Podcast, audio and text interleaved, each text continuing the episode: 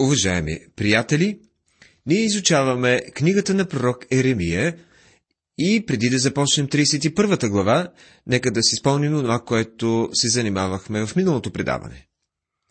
Изучавахме 29 и 30 глави и чухме посланието на насърчение за първата вълна пленници. Въпреки тежките 70 години, които предстоят, новото поколение трябва да знае за бъдещите благословения. Сега започваме глава 31, която е характерна с многократното повторение Аз ще. Глава 30 до 33 представляват една ведра и насърчителна песен. До този момент Еремия набляга на осъждението, но сега неговото послание е в остър контраст с него. Хекстенбърг нарича тези глави триумфалният химн на спасението на Израел. Те са писани в един от най-тъмните моменти в историята на Юда. Като последен цар на Юда, Седекия отговаря като положение на Йоси, Осия, който беше последният цар в Северното царство Израел. Но разбира се, Северното царство беше много по-отдавна заминало в плен. В този момент армията на Навуходоносор беше пред портите на Ерусалим, готова да унищожи града и да изгори храма. Пророчествата на фалшивите пророци се потвърдиха като неверни. Седем години по-рано Анания беше казал, че Вавилон ще се сгромоляса до две години. Но Навуходоносор не беше сразен, той беше жив, твърде жив за хората от Юда. Посланието на Еремия беше послание на насърчение. В 30 глава той говори за Денят Господен, а в 7 стих на тази глава той нарича периода отеснението на Якова. Но след голямата скръп идва възстановяването на земята и връщането на хората в нея. Тази 31 глава можем да озаглавим Аз ще. Защото Аз ще се среща 15 пъти в тази глава и този, който го казва, не е никой друг, освен самият Бог. Когато Бог каже аз ще 15 пъти, той ни казва, че със сигурност ще го направи. В същото време, казва Господ, аз ще бъда Бог на всичките Израелеви родове и те ще ми бъдат люде. Глава 31, стих 1 Това пророчество все още не се е изпълнило. Времето още не е дошло. Настоящото връщане на Израел в земята не може да се възприеме като пълно изпълнение на това пророчество, защото те не са се върнали при Бога. И днес има голямо гонение на християни от ортодоксалните евреи в земята днес. Те говорят за религиозна свобода, но тя не съществува в пълен вид. Хората са се върнали в земята, но не са се върнали при Господа. Така казва Господ. Людите, които оцеляха от ножа, ще намерят благоволение в пустинята. Ще отида да го направя, да, Израиля да почива. Господ ми се яви отдавна и рече, наистина те възлюбих с вечна любов. Затова продължих да ти показвам милост. 31 глава, стихове 2 и 3. Тук се намира причината, поради която Бог ще върне зем... хората в земята им. Вярвам, че Бог възнамерява да възстанови нацията Израел в земята на неговото определено време и по свой собствен план и за изпълнението на неговите суверенни цели. Основанието за това се крие точно тук. Наистина те възлюбих с вечна любов. Този стих е един от най-прекрасните изявления в Божието Слово. Има хора, които ще кажат, как може Бог да обича тези хора? Та те са толкова особени. Това е добър въпрос, но нека да го разширим малко и да попитаме. Как може Бог да обича нас днес? Той е казал, защото Бог толкова възлюби света. Евангелие от Йоанна, 3 глава, 16 стих. Бог не обикна само Израел. Той обича целия свят. Той обича теб и мен. Лесно е да посочиш с пръст на юдеите и да бъдеш критичен към тях. Но Бог казва, възлюбихте с вечна любов. Нищо не можете да направите за това. Бог го е казал. И вместо да сочим с пръст другите, да се обърнем и да посочим себе си. В Божиите очи ние сме толкова големи грешници, колкото всеки един, който все още не е повярвал. Само смъртта на Христос ни даде възможност за спасение. Не го ограничавай, като питаш, как може Бог да ги обича? Приятелю, как може Бог да обича мен, как може да обича теб? Трябва да сме изпълнени с удивление от факта, че Той ни обича. Фредерик Фабер е изразил това много добре в една своя песен. Как можеш да ни любиш тъй и да си Бог при той, за моя интелект си неразбираем и велик, но за сърцето ми си ти светлик. Възлюбихте с вечна любов. Вечна трябва да признаем, че за много, че знае много малко за значението на тази дума. Едно малко момче на въпроса колко дълго е вечно и колко дълго е никога, отговорило простичко. Предполагам, че е доста дълго време. Любов. Какво е любовта, между другото? Единственото обяснение, което имам защо Бог ни обича, е не защото вижда в нас нещо, което е добро, а поради това, което е Той самият. Той намира обяснението в самия себе си. Евангелист Йоанн писа, в това се състои любовта, не че ние сме възлюбили Бога, но че Той възлюби нас. Това е любовта. Крамър коментира следното върху това, което пише евангелист Йоанн. Любовта на Бога към нас произлиза от любов и никаква друга причина, освен нея, освен самият Бог и само Той, така че Христос, който е в Бога, остава нейният център. Бог обича вас и мен и наистина не можем да си обясним защо. Отново цитирам Фабер, който казва Ти мислиш мисли тъй добри за нас, заради това, което ти си сам. Любовта ти осветлява ни в този час, но страх изпълва сърцето ми, аз знам. Аз съм победен от Божията любов. Ако той промени мнението си утре, то ние с вас ще сме загубени за вечността. Но той казва, че любовта му е вечна, а това е доста дълго време. Има някои християни, които смятат, че Бог вече работи само с църквата и изоставял напълно Израел. Но нека ви кажа, че ако той е изоставил Израел, то тогава той е изоставил и вас и мен.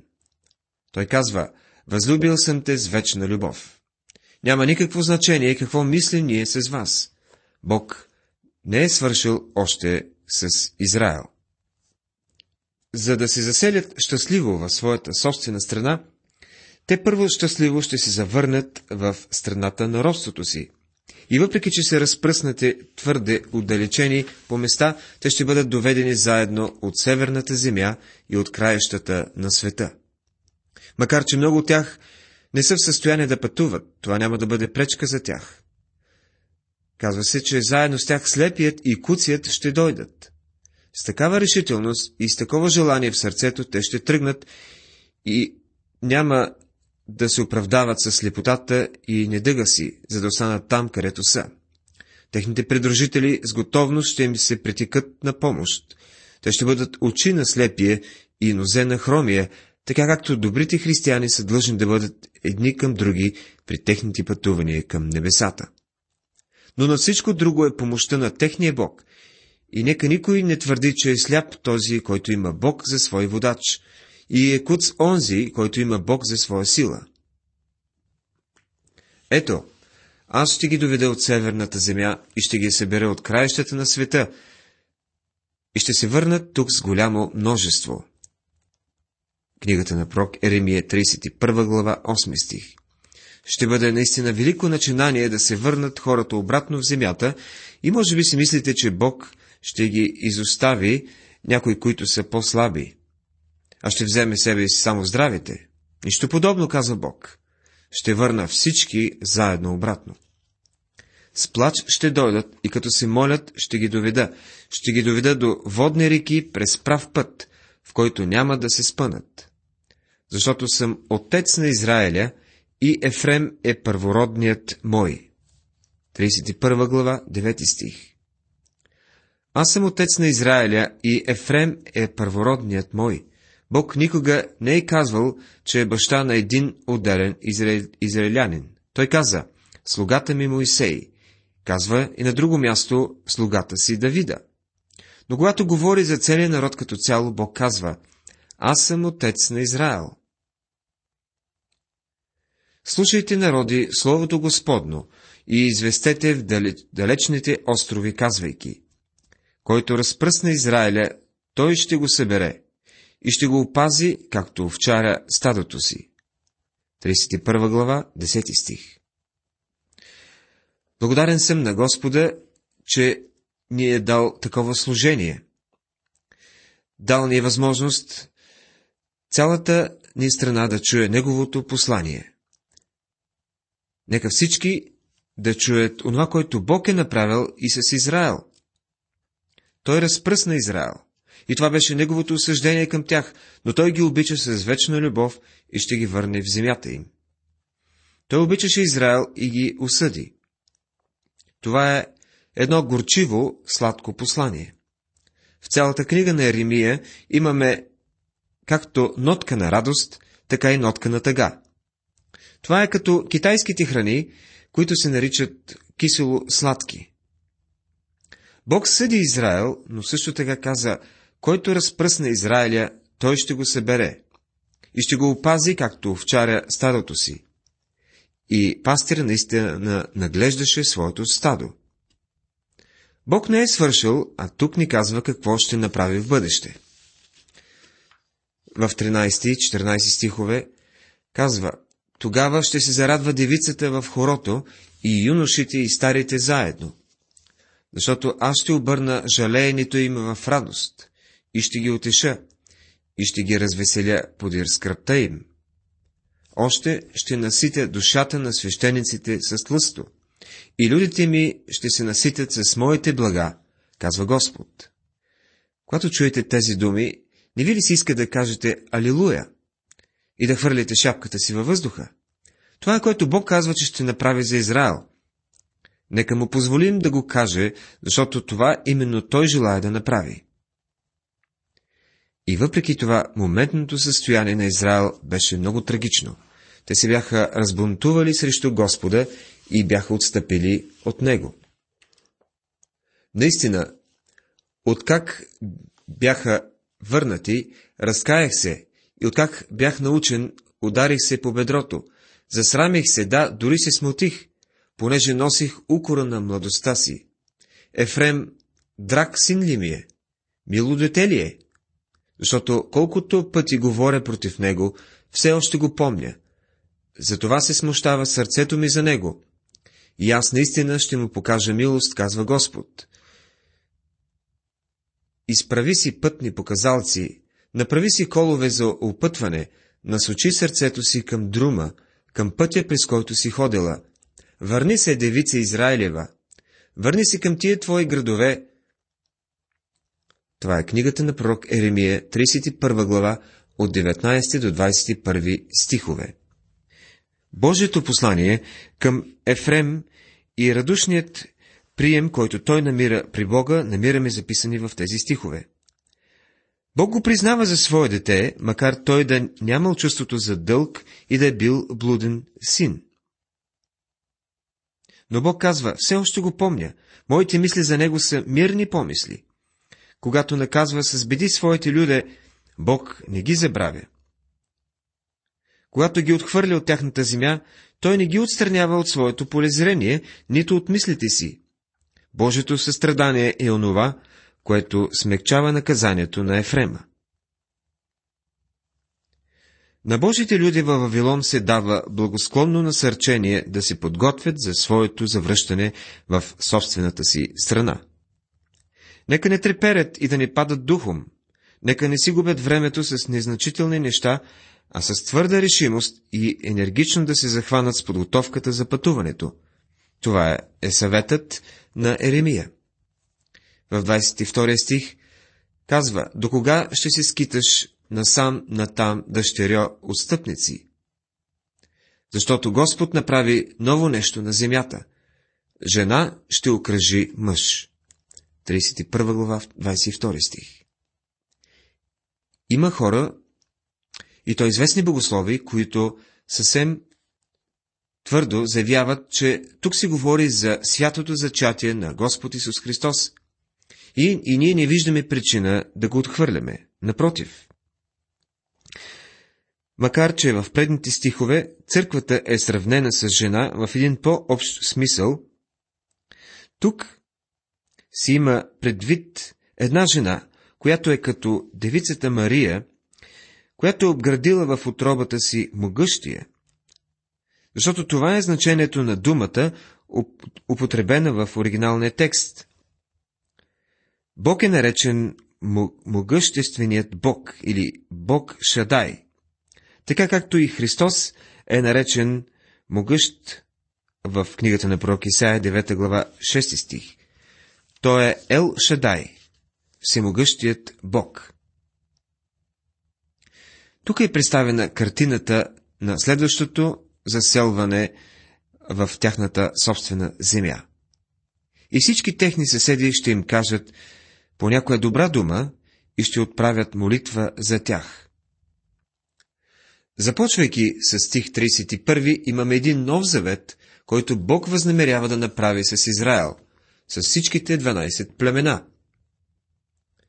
И ако си мислите, че 10 от племената са изгубени, Бог не смята така. Той смята да направи завет с всичките 12 племена. Ето, идат дни, казва Господ, когато ще направя с Израилевия дом и с Юдовия дом нов завет. Не такъв завет, какъвто направих с бащите им в деня, когато ги хванах за ръка, за да ги изведа из египетската земя. Защото те пристъпиха моя завет, поради което аз се отвърнах от тях, казва Господ. Но ето заветът, който ще направя с Израилевия дом. След уния дни, казва Господ, ще положа закона си във вътрешностите им и ще го напиша в сърцата им. Аз ще бъда техен Бог и те ще бъдат мои люде. 31 глава, 31 до 33 стихове. Този нов завет ще бъде различен от този, който е даден на Моисей на планината Синай. Голямата разлика е, че той ще бъде начертан на сърцата на хората, а не на каменни плочи. Предписанията и обещанията в този завет са много повече духовни, а откровенията много по-ясни. Онзи завет, който Бог е направил с тях, когато ги е хванал за ръка, те сякаш са били слепи или куци или изнемощели, за да ги изведе. Но Бог е този, който е направил завета, а хората са тези, които са го пристъпили. И всички конкретни чинове и параграфи на този завет съдържат духовна, духовно благословение. И няма вече да учат всеки ближния си и всеки брата си и да казват, познайте Господа, защото те всички ще ме познават, от най-малкия до най-големия между тях, казва Господ. Защото ще простя беззаконието им и грехът им няма да помня вече. 31 глава, 34 стих Греховете им ще бъдат простени. Забележете как Бог потвърждава завета си с Израел. Той казва, който дава слънцето за светлина денем и нарежда луната и звездите за светлина нощем, който повдига морето, тъй, щото вълните му бучат. Господ на силите е името му. Ако изчезнат тия наредби от пред мене, казва Господ, тогава и Израилевото потомство ще престане да бъде до века народ пред мене. Глава 31, стихове 35 и 36. Този завет няма никога да бъде променен или отменен. Точно както не можем да променим хода на луната и да я смъкнем от небето, така неговият завет с Израел не може да бъде променен. В пътуването си до луната, човекът е донесъл със себе си 90 кг камъни. Ако продължим да правим това в продължение на милиони години, може в крайна сметка да прихвърлим цялата луна върху Земята. Но това едва ли ще стане. Бог казва, че това е един вечен завет, който ще направи с тях. Уважаеми приятели, тази вечер ние изучавахме глава 31, която разглежда онова, което Бог ще направи. И днес ние се надяваме на Божието обещание за църквата, въпреки суровата действителност днес. Останете с нашите предавания и в следващото предаване ще изучаваме глава 32. Бог да ви благослови!